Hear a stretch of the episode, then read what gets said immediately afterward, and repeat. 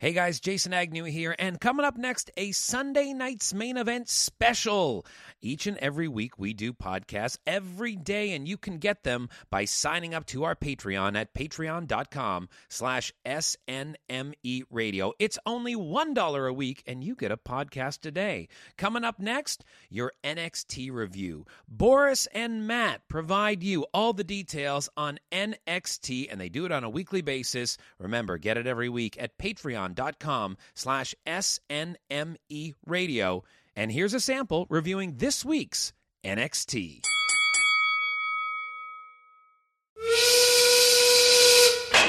He's a man,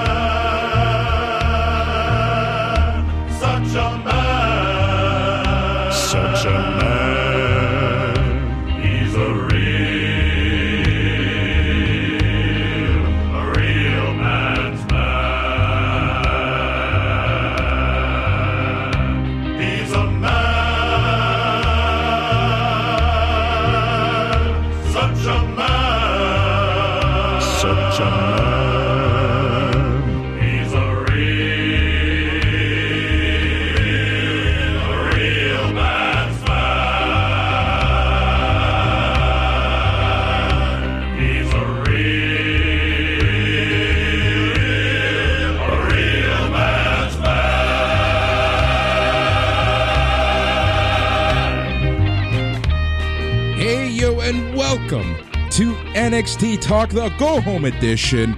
Before NXT Deadline, we're wearing our flannel shirts. We have our toques on. We have an axe in one hand, scratching our balls in the other. drinking, drinking a beer with our third hand because real men have three hands. We're the NXT boys. I'm Boris, and as always, I am joined by my great friend, my compadre, the man, fellow Dolphins lover, Matt. Bonjour. How's everyone doing out there? We hope you're doing well. Boris, I understood 70% of what you just said, but I'm wildly for it, buddy. Man, Jim Johnston really lays down a lick there at the end. I don't think I've ever listened to that much of that song. He's Oh. shredding at the end of that thing. It's a great one. It's a great one. That's for damn sure. Um, this is a podcast, And we play right? that.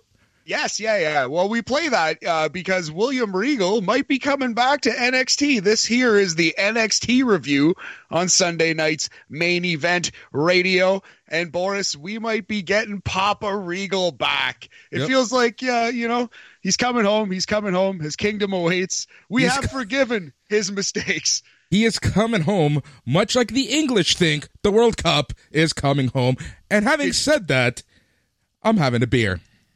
Nice, cracking one for jolly old England. Man, could you imagine if William Regal and the World Cup come home in the same Christmas season? By God, what a time to be alive. Yup, what a time to be alive indeed. What a crazy week.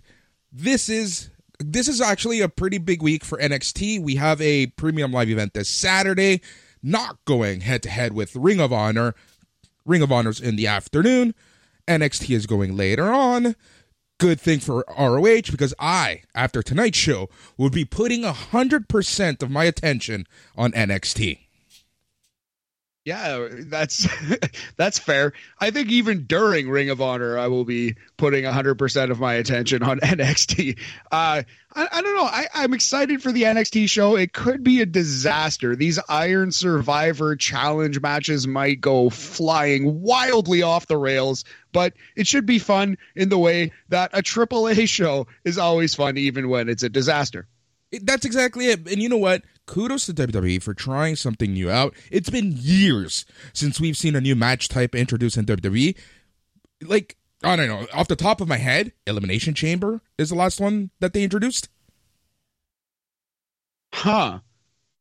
Uh well, Scramble. Scramble came after Elimination Chamber, and this is a little bit of a take on the Scramble match. I'm sure there are others if you wanted to get into it, like Firefly Funhouse, Boneyard, etc. But yeah, no, I know what you mean. In terms of like a, a recurring thing that's going to hopefully be on the map, be a dedicated pay per view, kind of makes sense. Like to try something like this. And I know you mean it, it, It's fun to see a new match concept from WWE. I actually like the scramble. We've talked about it on these podcasts before, Boris. The all time GOAT video game match was the championship scramble. They need to bring it back.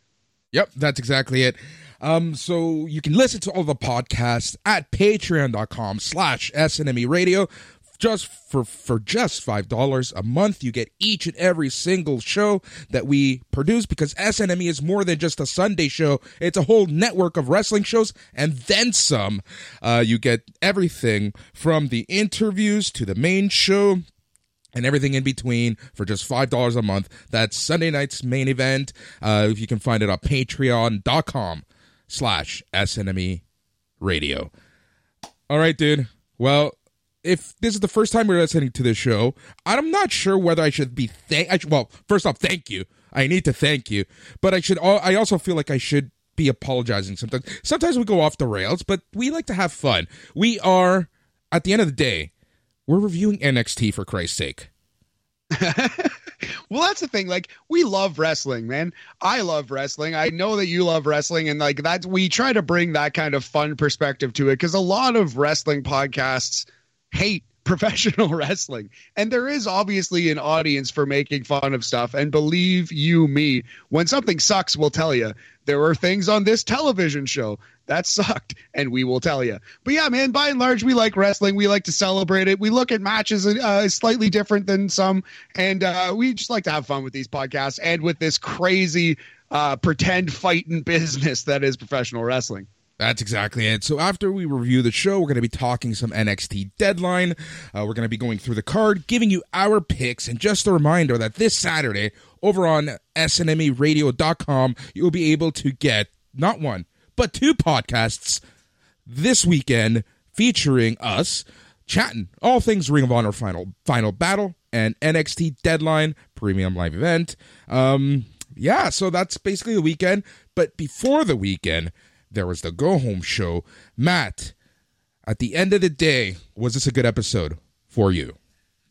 Yeah, I think so. Uh, if you're used to the tight one hour black and gold episodes and you haven't watched NXT in like, you know, five years, uh, it wasn't the NXT of old, of course, but there was a good match. It flowed well. Some characters got a chance to shine. Uh, I hated the closing promo. We're going to talk about that, but by and large, I did enjoy pretty much everything on the show. Other than that, yeah, the closing promo seemed a little off. It seemed a little different. We'll talk about that later, um, because it was the closing promo. But yeah, I agree with you. It was overall a very fun episode. And again, this is what we've been saying about NXT 2.0, uh, really throughout NXT. But we, like again, we focus on the positives for NXT 2.0 because there wasn't much. Tried to.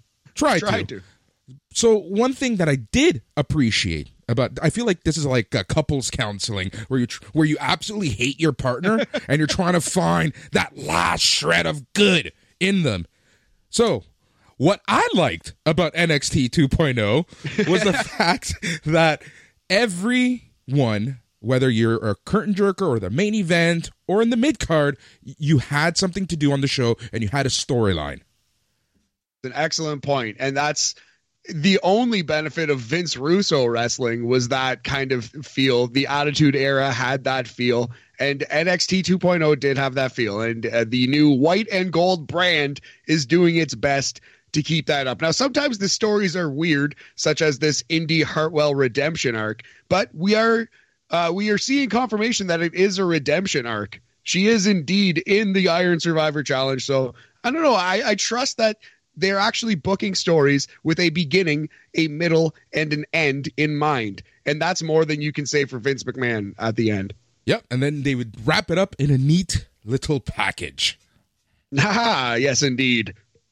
We do a lot of references to early pop culture, early 90s, late 90s, early 2000s pop culture here, including a rating system for tonight's system, uh, for tonight's uh, show, uh, because we are the Young Guns. And as the Young Guns, we're done with star ratings. We like to have fun, as you can probably tell already. So each and every week, we change up the rating system. It's not stars, it's a rating system de jour. We like to have it reflect that episode, or really something that's going on in the world, something that's on our minds. Matt, I believe, celebrating the return of AO, AO, Tony D'Angelo, I believe that we should rate each match out of Sopranos episodes.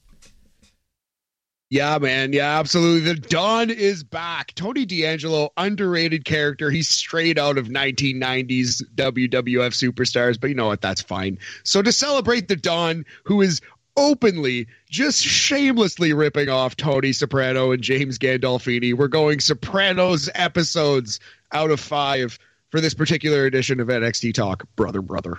Sounds great. The show started off right away with the first triple threat for the final spot in the Iron Survivor match at NXT Deadline, which featured Von Wagner, Axiom, and Andre Chase. You picked Andre Chase to win.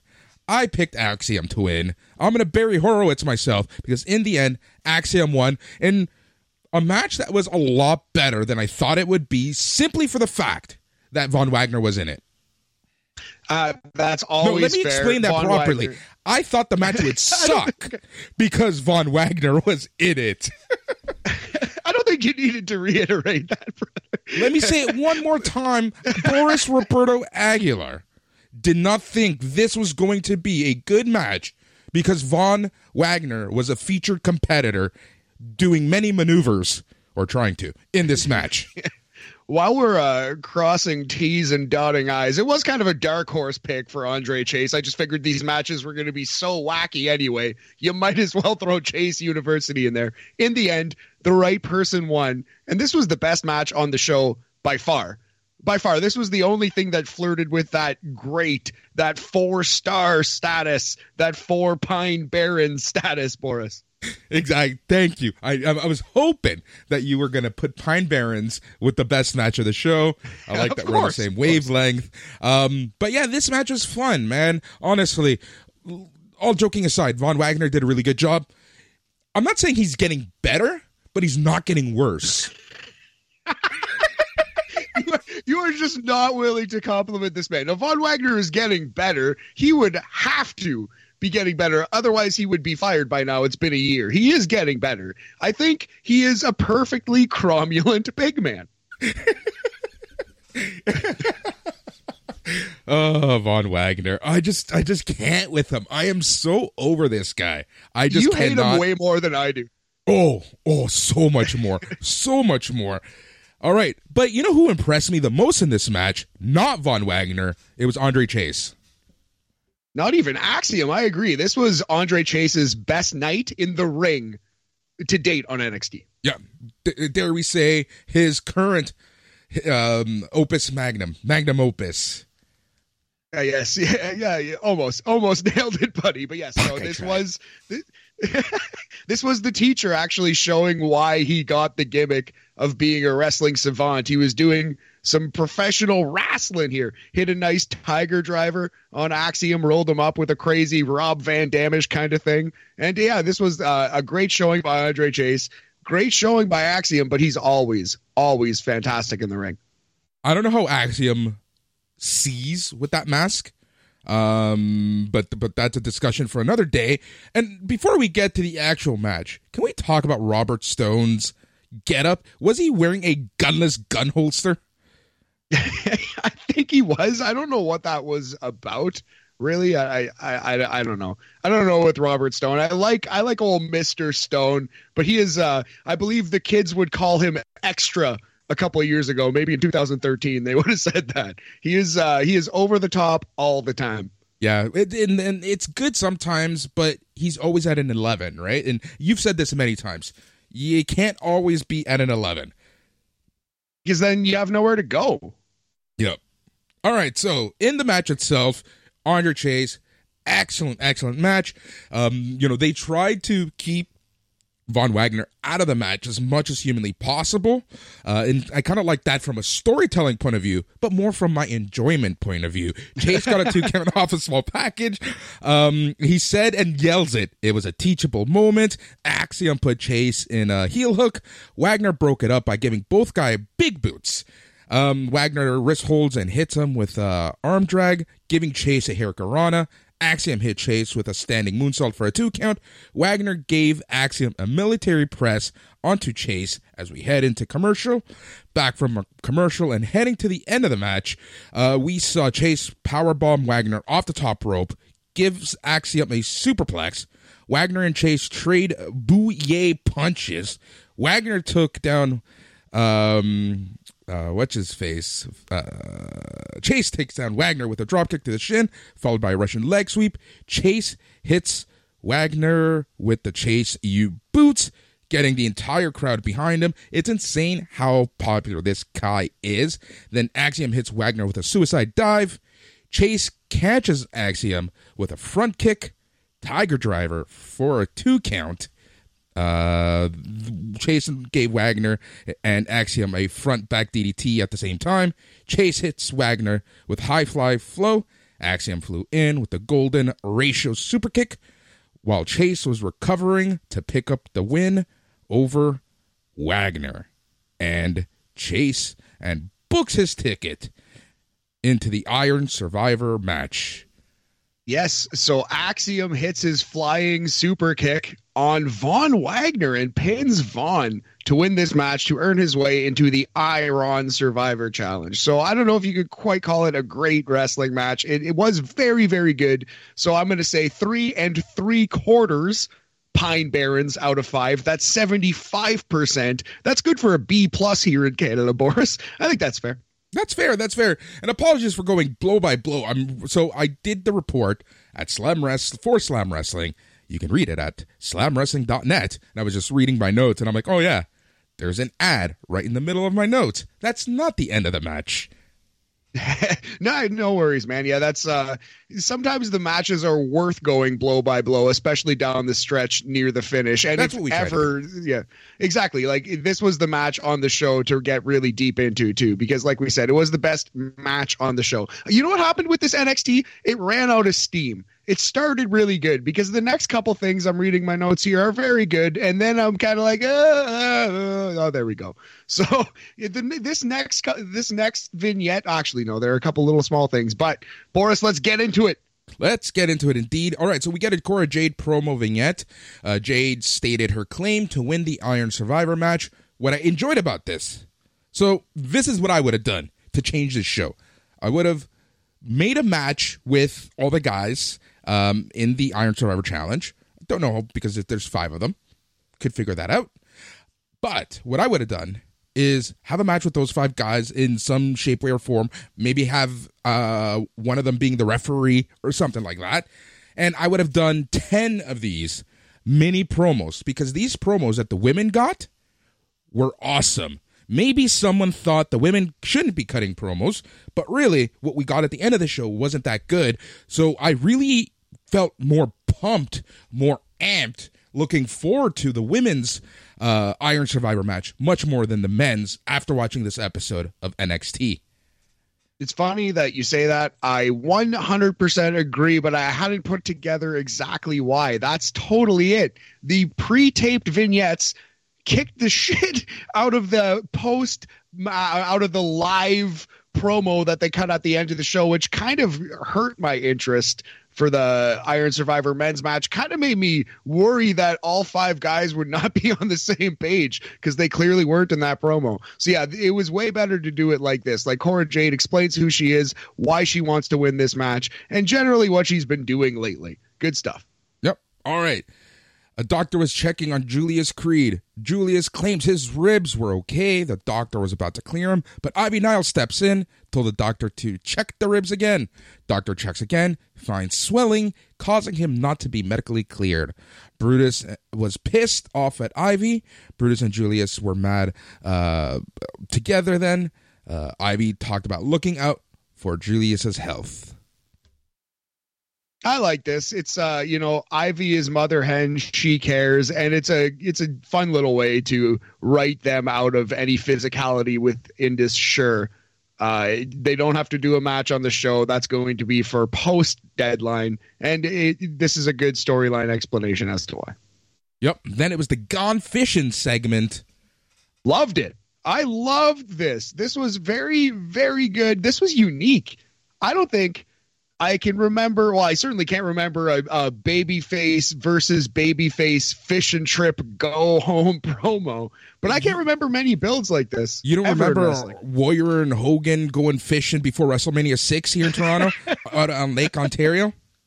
in the Skylark Galaxy on Lake Ontario. Yeah, no, I do not remember that. But this was this was a lot of fun. I like the tension between the two babyface characters. Neither one is being a dick, but both are strong-willed, tough guys. You kind of feel like a fight can break out at any time, but at the same time, you like both dudes. This was like, this was a lot of fun. This was one of the best things I've seen in NXT in a while. So we'll talk about this a little bit after, uh, but let's get to the actual promo. So Bron Breakker, he was ready to set sail on his boat. Apollo Crews just shows up out of nowhere, very similar to how Bron Breakker just showed up during Apollo Crews' breakfast a few weeks ago. They hang out on the boat. Crews was nerding out over the boat engine. Bron and Apollo brought out their fishing hooks. Bron coached Apollo on how to fish. Bron then talks about how he really been liking Apollo's standing moonsault. Crews said he also likes Bron's version of it. Uh, so, you know, I'll show you my moonsault if you show me yours. Uh, Breakker said he was inspired by Crews. Crews wondered if fishing was a way to relieve stress or an excuse to be alone. Breakker with 2Ks talked about how it's meant to take off the weight of being a champion. He said in one loss, he could lose everything. Crews said Breakker can get rid of that weight by just being handed the title. Crews and Breakker got excited over Crews catching a fish. Crews then let the fish back into the lake. Breakker and Crews continued to banter back and forth. Uh, the segment ended with both men going back to fishing after each refused to give their strategy for Saturday's match. Yeah, that's yeah. It sounds weird when you summarize it. It like really that. was.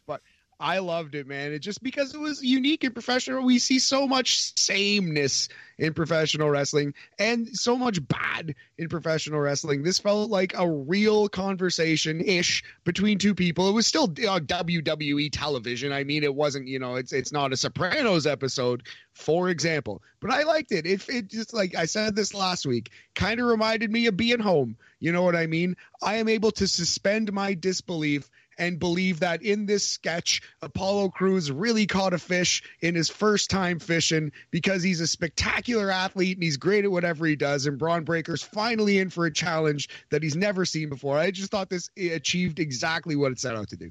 What I loved about this was the anything you can do, I can do better mentality. By having Apollo Crews catching that fish, um, what I really enjoyed about this and this entire build-up, this build-up has been spectacular in my opinion, especially for a face v face. I think WWE finally figured it out how WWE does these face v face matches, right? They've struggled at this forever since the dawn of time. They haven't been able to figure out how to properly book face v face matches they kept them out of the ring, out of the arena. They put them in real life situations where we get to see their actual, uh, quote unquote, real life characters, um, you know, but they're outside ring personas, and they just flourished. Uh, you know, Apollo Crews was in the in the diner. Bron was fishing. We both know that they like those respective places. That's where they do their best thinking. Me, toilet. But that's that that's neither near nor there. Um, but you know, so I really enjoyed that dynamic of this. I really loved the fact that we didn't get the can they go exist angle. My God. I'm sick of that. I always hate that. I'm glad we didn't see that here. And like I said, the fact that we kept them out of the arena, they had to kind of do some new stuff. And this mutual respect angle, well, done a million and one times, this was done so well. And again, like I'm pretty pumped for this match. I think because we haven't seen them in the ring together, it's going to be awesome to see them in the ring on Saturday. Yeah, I have high hopes. I have high hopes. I have enjoyed the build. I think Apollo's that's so Raven character. That's Apollo. Yep, that's me. It's been hit or miss, Boris. But the last two, three weeks uh, of this build, I I'm way in. I love where it's at. They peaked it, and let's see this match. It should be a really good main event, and it could it could very easily be the only good thing on this NXT show. Even then, you never know. Yeah. oh my god. Bryson Montana was in the ring for a match. He was beat up by Sanga, who chokeslammed him. Montana was supposed to wrestle Javier Bernal. Bernal runs away as soon when he saw Veer and Sanga. Veer took the mic and said he will only face the Creeds when they are 100%, and it's clear that they are not 100%. Veer said that Indus declines the Creeds challenge, but they are waiting. Sanga added that they don't want to wait long. The Creeds walked out, had to be pulled back by referees and Ivy Nile.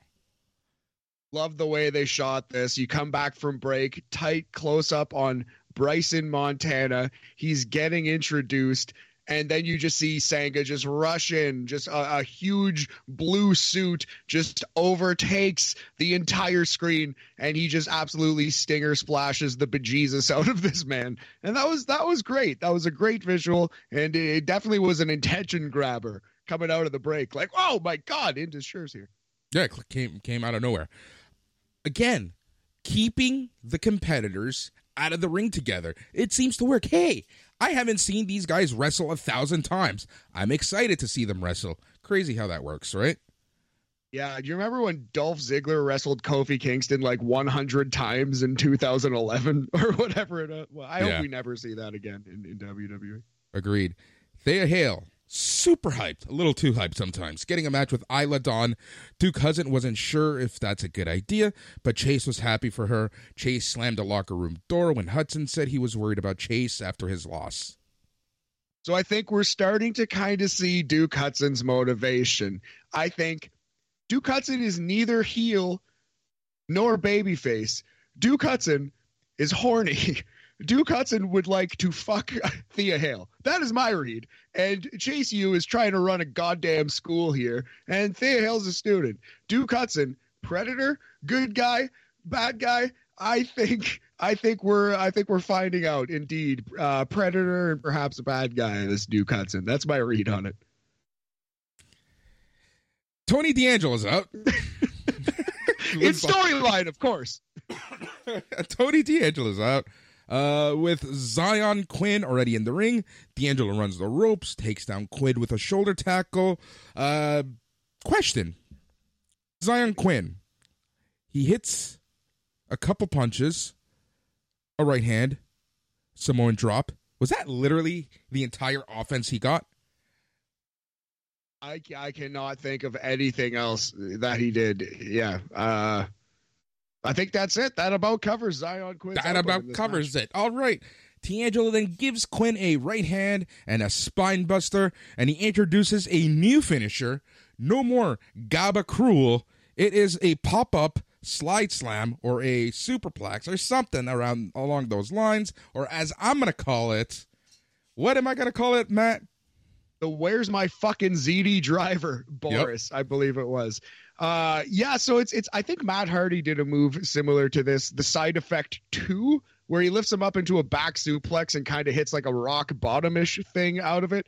I don't love it as the finisher. I actually like his old finisher more, but nah, whatever. He's trying things out. Still a young wrestler figuring it out. Tony D'Angelo has had less than 50 matches in his entire career. So the fact that he's this good at all is, uh, you know, a tip of the cap to Tony D. Great character. I'm glad to see him back.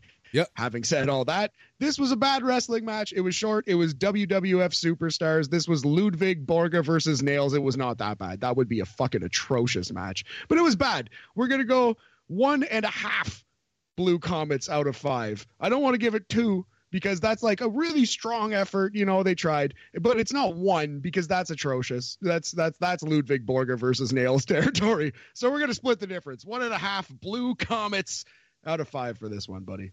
Yeah, I, I would agree with you 100% there. Um, you know, you know, let the man try some stuff. If he uses "Where's my fucking ZD driver" and the Gaba Cruel, I'm happy. If he interchanges them, cool. But we'll see. I, I'm a fan of the Gaba Cruel. He can do it on almost anyone. Uh, the "Where's my fucking ZD driver" can't do it on just everyone. Notice how many times I'm trying to work that name into it just so that You are putting it out to the universe, Boris, and I love it. It will stick one day. So yeah, uh, after the match, a uh, very winded, a tired, I believe the kids refer to it as blown up in the biz, Boris. Tony D'Angelo grabs the microphone and cuts a wheezy promo. What's funny is as he's wheezing, he asks Stacks if he sees ring rust. like, wow, a little bit, yeah, a little bit of ring rust. Are you rusty a little bit? yeah, rust rusty like the nails I put through one dime. oh, singular dime losing to uh, Darby at the start of the worst rampage of all time. Uh, featured by Jeff Jarrett. Uh, Tony said during his physical therapy. Okay, this is an interesting line here. Tony said during his physical therapy, he developed new connections. To me, that's a hint at someone else who is also injured, Ariana Grace. She's coming in, she's going to join the family. It could be other people too, but that's that's a hint that he's joining up with someone else who is injured or has been injured, right? Yep, or has been. Like Jeff Jarrett. Maybe Jeff Jarrett will come back. Yes, yes. Also, uh yeah let's just yeah every promotion should be booked around jeff jarrett just like tna was in 2002 dope. Can't wait. Uh, no but i think maybe his connections were supposed to be this dijak character who showed up eventually but uh, i don't even i don't even know what dijak is doing. I don't know his motivations other than he is mean. He's justice. Hard. Justice. Hard Tony- throbbing justice. Please go on Tony said he now has his sights set for the North American title.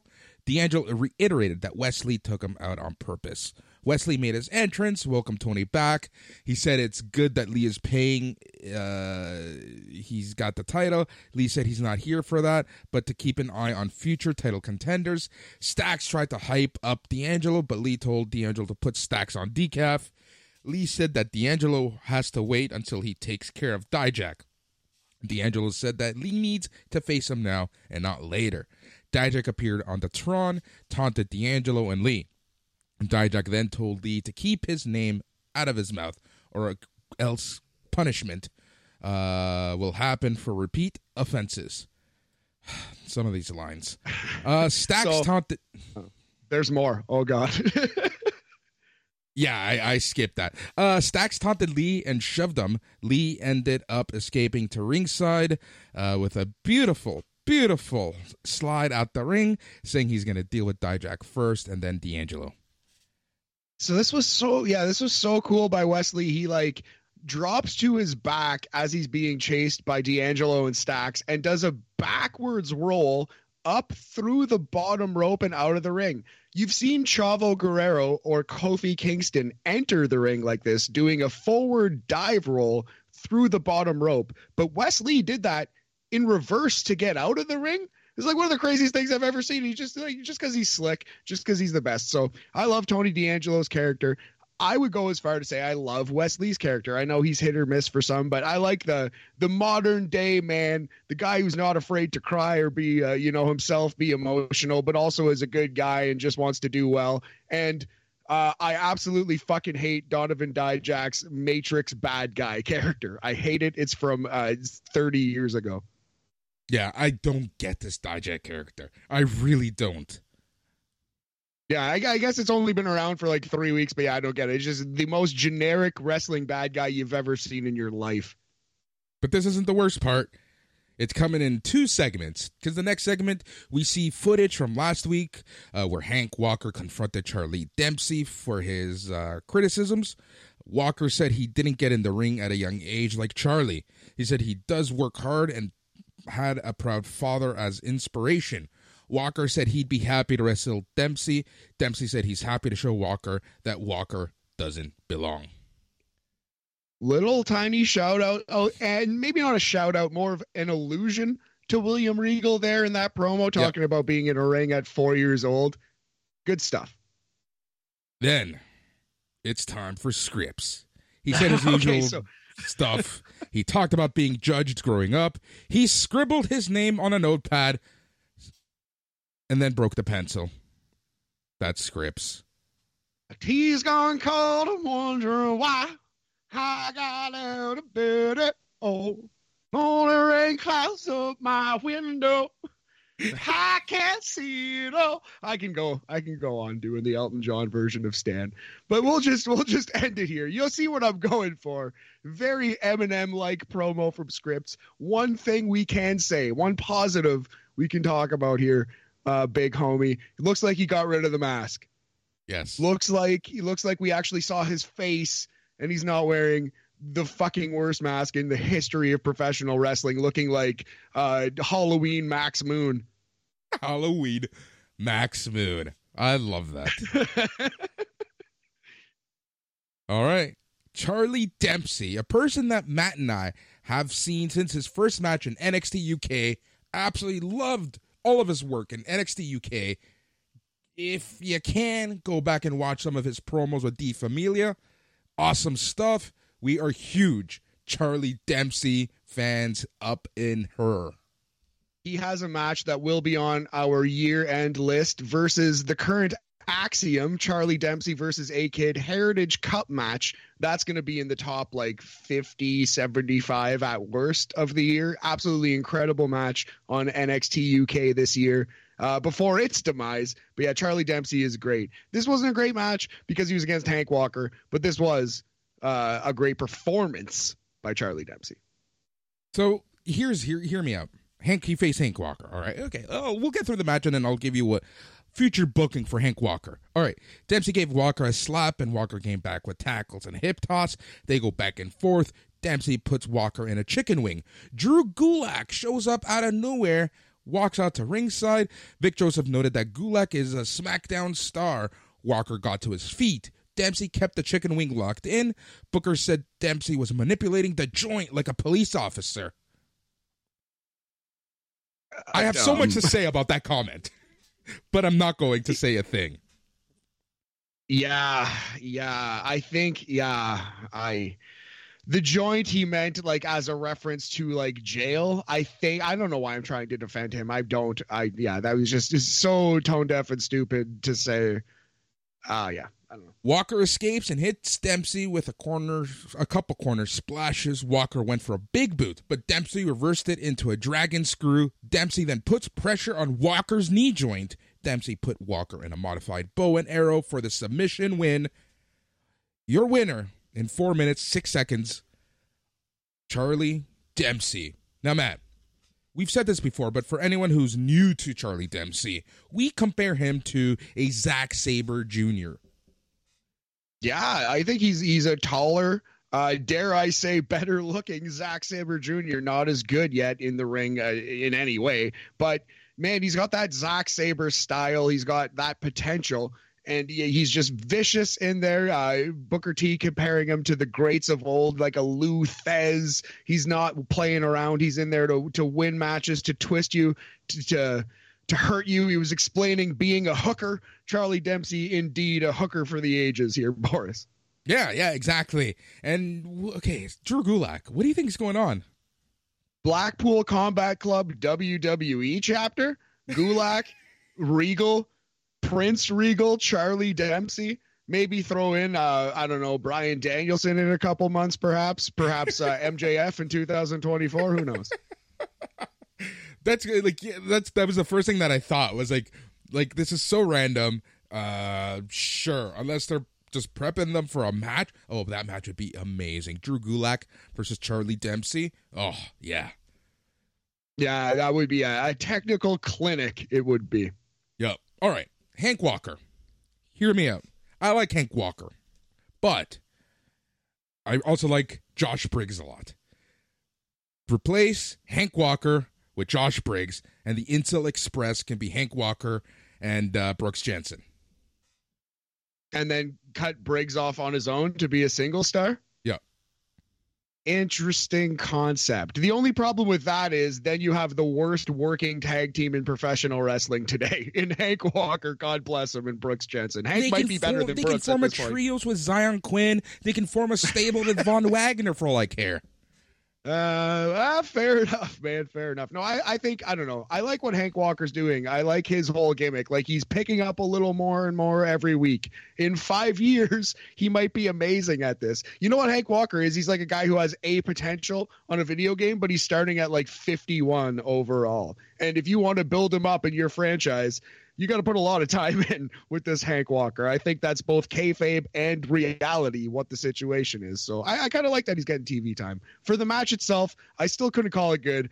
damn, I love some Charlie Dempsey though. I would say a good effort by him. We're gonna go two Bokas out of five for this one, Boris. Great episode. All right, Black, the WWE's version of Blackpool Combat Club, V2, let's call it. Um, Dempsey and Gulak. Gulak is a downgrade from Danielson, but Dempsey is an upgrade from Yuta. Oh, absolutely. Not even close. Yeah, Dempsey is already. I, I, I don't say I don't know if it's fair to say he's better than Wheeler Wheeler Yuta, but I would much prefer to see Charlie Dempsey cutting a promo or doing a match than I would Wheeler Yuta. Like I way prefer to see Dempsey. Honestly, at this point, I know that they're not going to use the name, but I would love to see Dempsey and Gulak forming Catch Point. Oh, interesting. They could uh, either one of them could walk into Imperium. You said that before about Dempsey. Oh yeah, oh yeah, man. As you can see, we're very obsessed with Charlie Dempsey on this show. Like we are the like I don't know who we like. If Charlie Dempsey were to ever fight um Corino in a match, which could be happening very soon, my mind would just explode. Our two boys in the history of this podcast, probably the two young wrestlers that we've piped up the most, have been Charlie Dempsey of NXT and Colby Corino of the independent scene in NWA, who has been rumored to be joining NXT very soon. Yep. Along with a couple other interesting names, which we'll talk about on BAM. You can catch BAM on the SNME network or at BAMSportsEntertainment.com. See how I worked that in? Zoey Stark's hype package aired. Loving these. Again, loving these video packages. Yeah, Zoey Stark, she's a mean girl. She's a heel now. She done beat up her tag team partner and don't give a shit no more. I like this a lot too.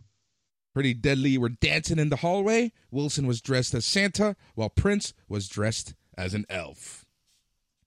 This is where the show started to fall off a cliff for me a little bit. I think the, the, they kept the live crowd because a big main roster star showed up. But I mean, when you're watching at home, you're like, oh, nice. Those guys are on SmackDown. When you're in a live crowd and you're not expecting, oh my God, huge stars to come out, it's it's a different thing. And that, that energy does carry the show to some extent. But uh, pretty deadly, man. They're way better backstage than they are in front of a live crowd. It's not their fault because they do like niche comedy that doesn't necessarily always land. But oof, this uh, went way too long. Way too long. The hardest working reporter in all of professional wrestling, McKenzie Mitchell interviews Grayson Waller. He gloats, annoys McKenzie. That's the gist. Yes, and then the pretty deadly thing, which I just gave my review of. So please tell us about it, Boris. All right, pretty deadly. Already in the ring. They're sitting on Regal's repurposed throne. This episode is all about William Regal, my friends. Um, Kit Wilson and Elton Prince told a Christmas story about how good they were. Wilson talked about how they both have bulging sacks full of gifts. Har har har har. Bulging sacks full of gifts. I'm joking. Prince got off script, yelling at Americans for calling football soccer. They continued to tell their Christmas story, which, by the way, Matt, did you know they wrote this story completely on their own and is 100% original? yes, it's funny because it was a, a terrible play on the uh, the old uh, night before Christmas poem. I did the only thing I laughed at was them breaking the the again terrible rhyming scheme to just scream at American fans for calling football soccer. That made me laugh. That was the only funny thing of this, in my opinion. They end the story in the best way humanly possible with a hug. New Day come out. They make their entrance. Kofi said that he liked the story pretty deadly told. They then soaked in New Day rock chants. Wood said the story he wants to hear is who Pretty Deadly will defend the titles against that deadline. Wood said Pretty Deadly beat everyone in NXT, but they haven't beaten the New Day. They challenged Pretty Deadly to an NXT tag title match. Pretty Deadly tried to cheap shot New Day, but New Day saw it coming. They tossed Prince into a tree, smashed the gift box on Wilson. New Day smashed big boxes on the heads of Pretty Deadly and gave them super kicks. And that was that. Also, Vic Joseph. this is Vic Joseph. I have newfound respect for Vic Joseph if this wasn't planned. So he lets out a shucky ducky quack quack line, and Booker got pissed. Yeah, Booker did not have fun next to Vic Joseph on this night. They have negative chemistry right now. It's like making shows worse, not better. And yeah, Booker T was literally at one point was like, "I'm not here to have fun with you. This is a job. I'm here to work. Like Yeah. I'm not your buddy." Pal, I'm not your pal, friend. Uh, yeah, so yeah, New Day super kicking presence into Pretty Deadly's face was a bit of fun. I don't know. I'm not like mad at this segment. You know what I was like, we're like, oh, this is wrestle crap. It was just, you know, a, a bit of silly fun on a pro wrestling show, but the comedy did not land with me on this night. So here's the thing, and, and this is what scares me and makes me nervous about the um, uh, the way that people see Pretty Deadly. Pretty Deadly, again, an act in NXT UK that I absolutely loved. So good, so funny. But Matt, you know what made Pretty Deadly really good in NXT UK? What was that, Boris? Pre-taped cinematic promos. Absolutely. NXT UK had awesome pre-taped cinematic promos. We always used to rave about them and they really haven't brought that over from UK. They've brought a lot of talent, but they haven't brought the production staff that they had at BT Studios. Yeah, and then and that's that makes me nervous because that's now pretty deadly are now 0 for 2 in live in person comedy sketch routine segments. Yes, this may have worked for some people. May I, I I'm seeing like mixed reviews in the few things I've seen about it, but yeah, it didn't land with me either. I too think they're 0 for 2 and think they're better in backstage promos. Yep. All right. The hardest working reporter in all of professional wrestling, McKenzie Mitchell, caught up with a paranoid Javier Bernal. McKenzie continued to berate Bernal, talking about how Bernal was scared. Bernal continued to make excuses while looking over his shoulder, thinking that Indus Sher is coming. Bernal excused McKenzie for being anti big body Javi. McKenzie asked Ikemen Jiro what he thinks of big body Javi. Hero Jiro called Javi a big body chicken. McKenzie Mitchell, literally making the career of big body Javi. Yeah, she is like dragging this guy, kicking and screaming to stardom. I, I think Javier Bernal should donate 50% of every paycheck to McKenzie Mitchell. Agreed. Agreed 100%. Like, yeah. My yeah, girl. just like uh, your girl doing yeoman's work, Yep. climbing big body up that hill. Yep. My other girl, Isla Dawn. So I've come to realize something. the crazier, the more attracted I am to them. Ah, Boris, we all have different levels of mental illness. It's fine, buddy. Isla Dawn versus. Speaking of crazy, Thea Hale's current character. Yeah, there's yeah, not a sane person to be found in this match. Isla Dawn versus Thea Hale. Again, this is yeah, this was AEW Dark uh Yeah. here. This is WWF uh Action Zone kind of match. Yeah, exactly. This is a very weird match, very quick match. Um, also, for some reason, ever since Thea Hale started this crazy character, I find myself attracted to her. I think we need to uh, veer from this topic as quickly and aggressively as possible. As quickly and aggressively as Isla Dawn delivered two Eye of the Hurricanes onto Thea Hale for the win in two minutes, 51 seconds. You see how I worked Yeah, that no- in, buddy? You see how? I'll say we landed the plane on that one. Maybe a little bit of turbulence down the stretch, but Boris, I uh, again, I think this, this is a pretty bad match, all things considered. It did not make me see want to see Isla Dawn versus Alba Fire anymore. So I'm going to go one singular fun house out of five for this one. It is one fun house out of five. Bad match. Yep, because random smoke shows up as Alba Fire is celebrating in the ring. And where there's smoke, there's fire. Alba Fire shows up, brawled with Dawn. Very awkward looking brawl. Very awkward looking uh, poison mist to a referee. Very awkward looking everything. But um, yeah, don't talk bad about Isla Dawn to me. Yeah, no, I, I I would never dare. No, I like Isla Dawn. We liked her in NXT UK. The the first night on the job wasn't great, but I did like the red mist on the referee. That wasn't bad. He sold it like death. Uh, we're we're we're progressing. It wasn't uh wasn't that bad. It was uh you know a flyout to the to the left fielder. Yeah, Kiana James hype video package aired. Yeah, she's a she's not a, a business woman. She's a business woman. She's not your boy toy. like I- I- some of the lines No, on, but- on on the hype video. No, but like seriously, for eh, even us who watch NXT for the past two years because we've had to, um, you always forget about some of these characters, right? So again, very good that they that they're doing these videos. They it's pre-tape, so how bad can they be acting? Um, and, and they kind of tell you their spiel in a few sentences. Boris, I'm not sure if you've ever uh, seen a pornographical film before, but uh, it's just the easiest, most obvious joke to make. My my roommate made it on a separate segment on this show. Not even this one. He wasn't even watching it at this point, but just porn grade acting from Kiana James and her assistant at all times. I wasn't really paying attention. I was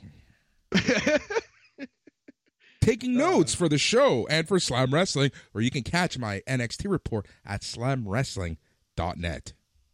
Love it. Uh, next, we saw live from Disney Plus, uh, Lyra Valkyria. I believe you would pronounce her name. She uh, has defeated the Predator, and she is coming to NXT next week, Boris.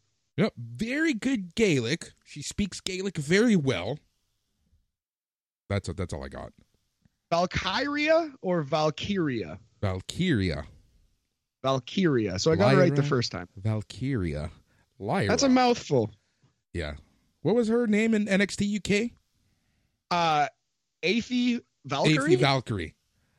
Aoife Valkyrie somehow less of a mouthful than Lyra Valkyria. They made it more complicated. That's not what you want to do. Mouthful. Speaking of mouthfuls, Brooks Jensen and Josh Briggs versus Edris Enofé and Malik Blade. So let's just move past that.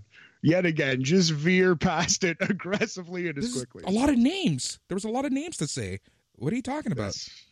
I, I don't I truly don't know, nor do I seek that information. Briggs hit Blade with a tackle. Briggs and Jensen hit Blade with their baseball slide punch. Kiana James' assistant shows up, slips something into Jensen's jacket, distracted the horny Jensen. Enofé tags in, takes Jensen down with a lariat. Um, Booker said it's tough to focus when you have a bunch of haughty biscottis running around at ringside. Booker T, the commentator, paid to commentate, said haughty biscottis. Yeah, and that at that point, uh, Vic Joseph was trying to buddy up to him again, and Booker T would still have none of it while being flirty, trying to be funny. Booker T, he was still no. You're supposed to say yes and in improv with uh, some kind of comedy bit. He was just no, no, shut the fuck up, stop talking to me, Vic Joseph. No, Like, did Vic Joseph like drink Booker T's coffee? Like, did he eat his biscuit before they went live on the air? Like, there was tension between those two tonight. I really think he might have gotten the wrong impression about that cop line and was like kind of pissed off about it. I honestly think that might be some of what was going on because after he said that, like we took a sharp turn into Booker T had no more time for Vic Joseph on this show. I do want to. You highlighted uh, the the moment when they did the slidey punch, right? So I just want to highlight this because. Brooks Jensen. Every time you think he's improving, he has a sequence like this. Please. So he gets about he gets about six inches of vertical on a leapfrog. I swear to Christ, I promise you, I could leapfrog you today and it would look better right now. I could just run downstairs and leapfrog the next fucking person I see on blower, and it would look better than this leapfrog. I promise you. Gets a gets uh, an inch of vert on a leapfrog, falls down, stumbles, bounces off the middle rope like Rey Mysterio, comes back with like the fabulous Moolah style hair grab head spike, spikes Malik Blade on the top of the, the top of his head, just the crown of his fucking noggin, slides out of the ring and hits the worst punch I've ever seen in my life. It was like it was a it was a, uh, the craziest twenty seconds I've seen all year. It's like oh my god, this guy this guy might be the worst wrestler in. WWE. Von Wagner comes out, brawls with Odyssey Jones. Uh, the distraction allowed Briggs and Jensen to hit Enofé with their high low combo for the win in 3 minutes 24 seconds. Do you know how bad you have to be to safely be worse than Bull Buchanan? He's like much worse than his dad, like noticeably so. Yes. Let let's let's you- remember this.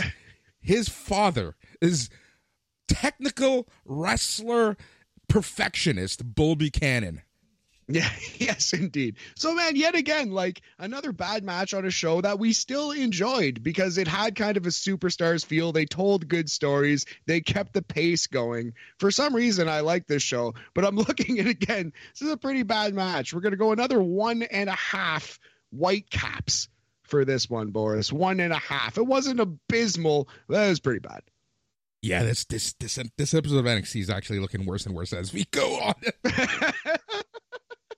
Funny how that happens sometimes. Last week we liked it more. This week we're like, ooh, oh.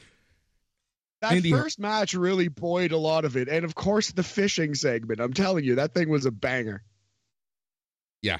Indi Hartwell makes her entrance. Uh, we get a repackaged video uh, with Shawn Michaels hyping up the Iron Survivor match. Fallon Henley was shown warming up backstage. Briggs hyped up Henley while Briggs was distracted by VIP tickets in the envelope. Booker assumed that it was a ticket for a date. A ticket for a day. I guess it could be a ticket to, like, I don't know, like uh Florida Panthers game. Orlando Magic. Yeah, probably not the Florida Panthers. Indi Hartwell versus Fallon Henley versus Wendy Chu for the final spot in the Women's Iron Survivor Challenge match at NXT Deadline. What you think of this match? pretty solid, all things considered. I thought this was a good wrestling match. I thought a, a Indi Hartwell's looking better and better every week. I, I think some people aren't noticing it for some reason, but she's looked a lot better over the last three weeks. And I, I don't know. I, I Wendy Chu, Booker T kept calling her out like Wendy's showing me something this week, and I I agreed with that. Uh, this was a good match, and I think this should have been the actual main event of the show. They should have had the balls I'll say, to main event their show with this instead of the shitty promo that ended it. I'm shocked that the women didn't get the main event. Like, almost offended for these women because this match was so good. Um, you know, it, this really should have main evented. Would have been a great way to end the show. Uh, the three women going back and forth. We see tox- toxic attraction backstage in the Toxic Lounge. Booker T asked how you get tickets for the Toxic Lounge. Vic Joseph said you can ask Wade Barrett, and I'm pretty sure he thought, "My God, I wish Wade Barrett were here. My God." yeah, I'm sure Booker T was thinking, "My God, I wish I were anywhere else." My God, but I'm trying to entertain myself. Yep. Hartwell rolls both women up. Hartwell really was the MVP in this match. Like she, like she is. Okay. Go ahead. Oh, I was just I was just gonna say it's funny that you say that because I would say Wendy Chu was the MVP of this match, but the fact that they both stood out is proof that this was actually a pretty good match. I thought we were going to go with the fact that they both stood out showed that Fallon Henley has a lot to work on. Ah, no, that's. She's better I mean, than she was. Brooks Jensen. Let's let like let's.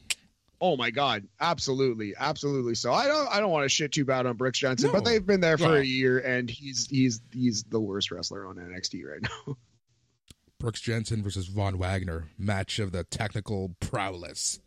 Vaughn, I would say, is like much better than oh, Brooks at 100%. this point. Brooks is on the level of like the Lash legends of the world who are no longer on TV. Brooks is the worst wrestler on regular TV in I WWE. forgot about her. Yeah, She yeah, right. be Because injured. she's working. No, I think she's working them house shows. I think that's what it kick- is. Indi Hartwell kicks out of Henley's roll up. Chu hits Henley with a brainbuster for a two count. She then hits Henley with her splash. Hartwell tosses Chu to ringside and hits Henley with a basement forearm, or as Will Ospreay likes to call it. A hidden blade, Boris. Indi's been using that hidden blade as her finish for the last couple weeks, like we've been saying. Yes, she wins with the forearm smash to the back of the neck of Fallon Henley, and she will be going to the Women's Iron Survivor Challenge. Calling it right now. Match of 2023. Hidden Blade versus V Trigger. Mandy Rose versus Indi Hartwell. Oh man, that's so that's so great. They should uh because isn't NXT okay, NXT is on a Tuesday, and, and Dynamite is going head to head with the Tokyo Dome on Wednesday, right? Yes. The Tuesday before the Tokyo Dome, they need to do Mandy versus Indi. They have to. V Trigger versus Hidden Blade. I fucking love it. And Vic Joseph and Booker T need to say this is the best two finishers in all of wrestling with the best two who do it. Absolutely. Indi Hartwell wins in 10 minutes, 15 seconds. So yeah, uh, good match. The second best on the show. So we we have a, a thing here we call well, it's the Mendoza line. It's an average match. I think we're going to heretofore refer to it as the Jeff Jarrett line because he is the most average wrestler who has ever lived. He's not bad, but he's not good. Some people love him, some people hate him. I have been completely indifferent to him my whole life until just now when he's uh, kind of been part and parcel of the reason why I dislike AEW lately. Anyway, Boris. So it's above the Jeff Jarrett line. It's got to be. I think it was a good match. Not much above the Jeff Jarrett line, mind you. So we're going to go three out of five. That's three knights in white satin armor out of five, Boris, for this one. 60% in Canada, but it's still a pass. You done well, ladies. Ain't they great? Oh, I love it. And I hate Jeff Jarrett. You would listening listening back to this these shows. Sometimes you think that we practice some of these lines. Oh, yeah, we're pretty fucking sick. You ask us. Anyway. Indi Hartwell shows up to the Toxic Lounge to get in Mandy's face, taunting her. Um, Hartwell then talked about the clock ticking down on Mandy's title reign. So this is where my roommate said, "Well, this is like I've seen this exact setup in uh, numerous porn videos." So yeah, man, this is just a couple times on our NXT show, porn level acting we get here. Grayson Waller was in the ring, setting up the Waller Effect talk show. Oh yeah, I'm, okay. I'm honestly debating how we're going to talk about this. I think we should just you just go just quickly go through it. Everyone had a chance to talk. I thought uh JD did okay. Grayson was the best. Carmelo Hayes probably won the silver medal on this night uh in this promo. And You know yeah, Axiom issue- I thought died a death. Axiom died a death. They gave him way too many lines. For a guy in a mask, he had way too many lines. Yes, he did. Way too many lines. Way too many lines. All right. Let's talk about this. And I'm still trying to find a way to, to really properly talk about this because it, it just wasn't that good. All right. So Hayes cuts him off. Waller, that is, says there was a reason he was the first participant, and given the vote of confidence from all the legends, Hayes said he never misses. McDonagh cuts him off, brings up the fact that he lost the North American title twice, tells him that he's been protected since day one in WWE. I like that line, actually. Yeah, that was it was pretty nice and it made you think like oh, yeah, maybe he has to some extent. JD then says he can go through 25 minutes of hell because he has a bigger tank of gas than any other guy. Waller says he doesn't need 25 minutes. Hayes says Waller's never gone 25 minutes before. Sex joke. Ha ha. yeah, uh, that's happening a lot. When I said nice, I meant like nice chirp. It was the opposite of nice. As you see, like you know, we're getting dick jokes and all kinds of stuff here on this Grayson Waller effect. Gacy then answers the question uh, and says, "When the stakes are high, people trample one another." Gacy continues using his pr- uh, saying his practices will allow him to see the field and act accordingly. Axiom says some nonsense. Hayes calls him a nerd. Everyone agrees. Axiom's the only face of the match.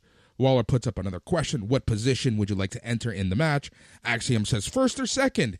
All the heels kind of laugh at him.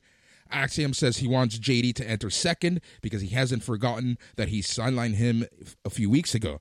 JD says he should be thanking him it was only weeks and not months, and says that he'll put him in the hospital this time. Gacy then says he wants to be fourth because he will take advantage of everyone else being fatigued and put them in the penalty box. Hayes says McDonagh and Gacy have both shot their shots, while Waller and Axiom are shooting at the logos since they are not at his level. Waller looks angry now. Hayes again says he never misses. Waller cuts him off, says that he's the favorite. Things finally got juicy after a lot of back and forth. JD headbutts Waller. Everyone starts to brawl with one another. Axiom takes out Hayes with a dive over the top rope, while Gacy and McDonagh knock one another out of the ring. Waller takes Everett out with a beauty tope con hilo with the phone still in his hand. Everyone keeps fighting. Waller's at the stage, reveling on social media as the refs and suits come out to break them up as the show comes to a close. Yeah, so the only thing I will take from this into next week was that awesome flip dive over the top rope while holding his phone while going viral on social media. That was a really fun spot. I that was the only thing that I liked at all in this final thing. I I, I did have not have much time for this. You called it out bang on, buddy. They should have split this up into four individual pre-tape promos, sprinkled it throughout the show, and our main event should have been the women's match uh, that would have been a, a, good way to close this show. That I think that's the way that NXT should have gone. And yeah, this was a rough, rough end to what wasn't a bad show, although it didn't have many good matches. Yeah. Overall, okay, look, like realistically, they did a good job of hyping up the pay per view, the premium live event on Saturday. They really did. Even with the men, I'm curious to see this match. This match can go one of two ways. It'll be fun because you can get some very creative booking because of the rules, or it can be an absolute disaster that doesn't make sense logically whatsoever. I think it, it's probably going to be both of those. It's going to be fun. There's going to be some some weapons uh, even though there are disqualifications, I'm sure someone's going to go through a table. I'm sure there's going to be some shenanigans. That there are disqualifications for a reason. Someone's going to get hit with a chair, and uh, someone else is going to spend some time in the penalty box. It'll be crazy to see how many clocks are all over the screen. You know what I mean? If there's three people in the box at a time. Uh, I don't know. This is just going to be a lot of fun. I in in a morbid way, morbidly curious perhaps. But the show itself is good. We have the New Day on the show we got your girl Isla Dawn versus my girl Alba Fire, and uh, our two Iron Survivor challenges. And even if all four of those things suck, I am quite confident that Bron Breakker versus Apollo Crews is going to kick ass. I think that's going to be a really strong match. Yep. So let's quickly go through the card before you give your three stars for the show and this sure. will give you some time to uh, get your three stars ready in case you don't already have them. So the NXT deadline card this Saturday, December 10th, live on Peacock or the WWE Network outside of the USA. You have Alba Fire versus Isla Dawn in a grudge match. Uh, it's gotta be Isla Dawn. She's the new, she's the newer character. I think she needs the win. Put her over. Alba Fire also needs a win. It's it's uh you know it's a tough one, but I feel like Alba Fire has nothing left to accomplish in NXT. She didn't need to be there at all. I don't even like her new gimmick. She might need a new new gimmick when she goes to the main roster. But in terms of in ring, she's one of the best they have. She uh, easily could be on Raw or SmackDown right now. Just give her ring time. That's all she needs. Stop yeah. giving her promos. Give her ring time. Exactly. So I think she's going up soon, and Isla Dawn will win this match. I think this is going to be the match of the night. And that's for the NXT tag team titles. Pretty Deadly oh. versus the New Day. Uh, my stance on match of the night is quite clear, but this has a chance to be pretty good. The New Day are great. I think, obviously, obviously, uh, the Pretty Deadly is going to retain. It would be a big shock if NXT had New Day as their tag team champions, even for a week or two. I guess I could see them doing it, though. Yeah, maybe. NXT title match Bron Breakker, your champion, versus Apollo Crews a little bit too early to get the belt off of Bron. I think Bron wins. Uh, I, uh, what they're going to try to make a Stone Cold Classic. I'm expecting their version of Keith Lee versus Donovan Dijakovic. That style of match, like two big hosses throwing absolute caution to the wind. Yeah, that's what I'm thinking too. And the more time goes on, Mandy Rose or Bron Breakker, which one or both of them go to the main roster with the NXT title? Neither. Neither. Neither. Okay. They will both lose. They should. I agree. They both should lose, but we'll see. Women's title, number one contenders, Iron Survivor match. Zoey Stark versus Roxanne Perez versus Kiana James versus Cora Jade versus Indi Hartwell. Hmm. Thinking Indi. It seems like they're really putting a point on Indi. I it would always I always think that you push the most talented wrestler just in a vacuum. And in this case, that is Roxanne Perez. I think. I think that's probably the consensus. I think Roxanne's the best wrestler in this match.